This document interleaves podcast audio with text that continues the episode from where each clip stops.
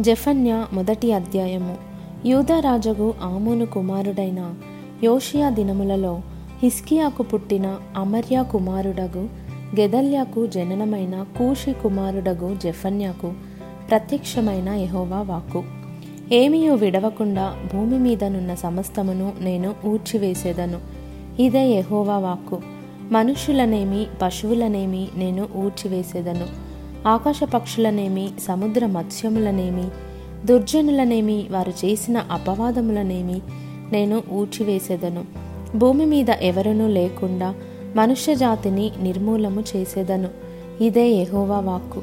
నా హస్తమును యూదవారి మీదను ఎరుషలేము నివాసులందరి మీదను చాపి బయలుదేవత యొక్క భక్తులలో శేషించిన వారిని దానికి ప్రతిష్ఠితులగు వారిని దాని అర్చకులను నిర్మూలము చేసేదను.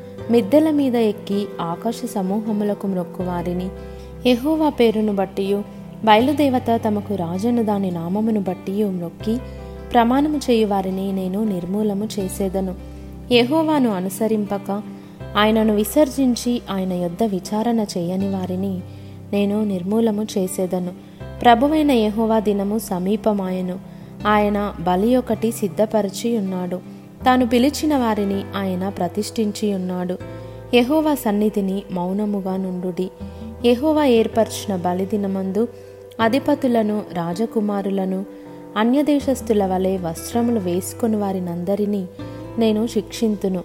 మరియు ఇండ్ల గడపలు దాటివచ్చి యజమానుని ఇంటిని మోసముతోనూ బలాత్కారముతోనూ నింపువారిని ఆ దినమందు నేను శిక్షింతును. ఆ దినమందు మత్స్యపు గుమ్మములో రోదన శబ్దమును పట్టణపు దిగువ భాగమున అంగలార్పును వినబడును. కొండల దిక్కు నుండి గొప్ప నాశనము వచ్చును. ఇదే ఎహోవా వాక్కు. కణానీయులందరూ నాశమైరి. ద్రవ్యము సమకూర్చుకొనిన వారందరూ నిర్మూలము చేయబడిరి. గనుక మక్తేషులోయ నివాసులారా అంగలార్చుడి. ఆ కాలమున నేను దీపములు పట్టుకొని ఎరుషలేమును పరిశోధింతును. మడ్డి మీద నిలిచిన ద్రాక్షారసము వంటి వారై యహోవా మేలైనను కీడైనను చేయువాడు కాడని మనసులో అనుకుని వారిని శిక్షింతును. వారి ఆస్తి దోపుడు సొమ్మగును వారి ఇండ్లు పాడగును. వారు ఇండ్లు కట్టుదురు గాని వాటిలో కాపురముండరు. ద్రాక్ష తోటలు నాటుదురు గాని వాటి రసమును పానము చేయరు. యహోవా మహాదినము సమీపమాయెను. యహోవా దినము సమీపమై అతి శీఘ్రముగా వచ్చుచున్నది. ఆలకించుడి యహోవా దినము వచ్చుచున్నది.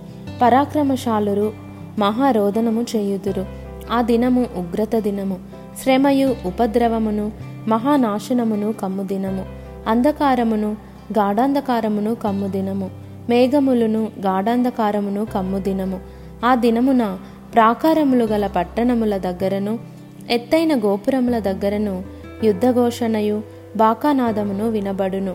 జనులు ఎహోవ దృష్టికి పాపము చేసిరి. గనుక నేను వారి మీదికి ఉపద్రవము రప్పింపబోవుచున్నాను. వారు గ్రుడ్డివారి వలె నడిచెదరు. వారి రక్తము దుమ్ము వలె కారును. వారి మాంసము పెంట వలె పారవేయబడును.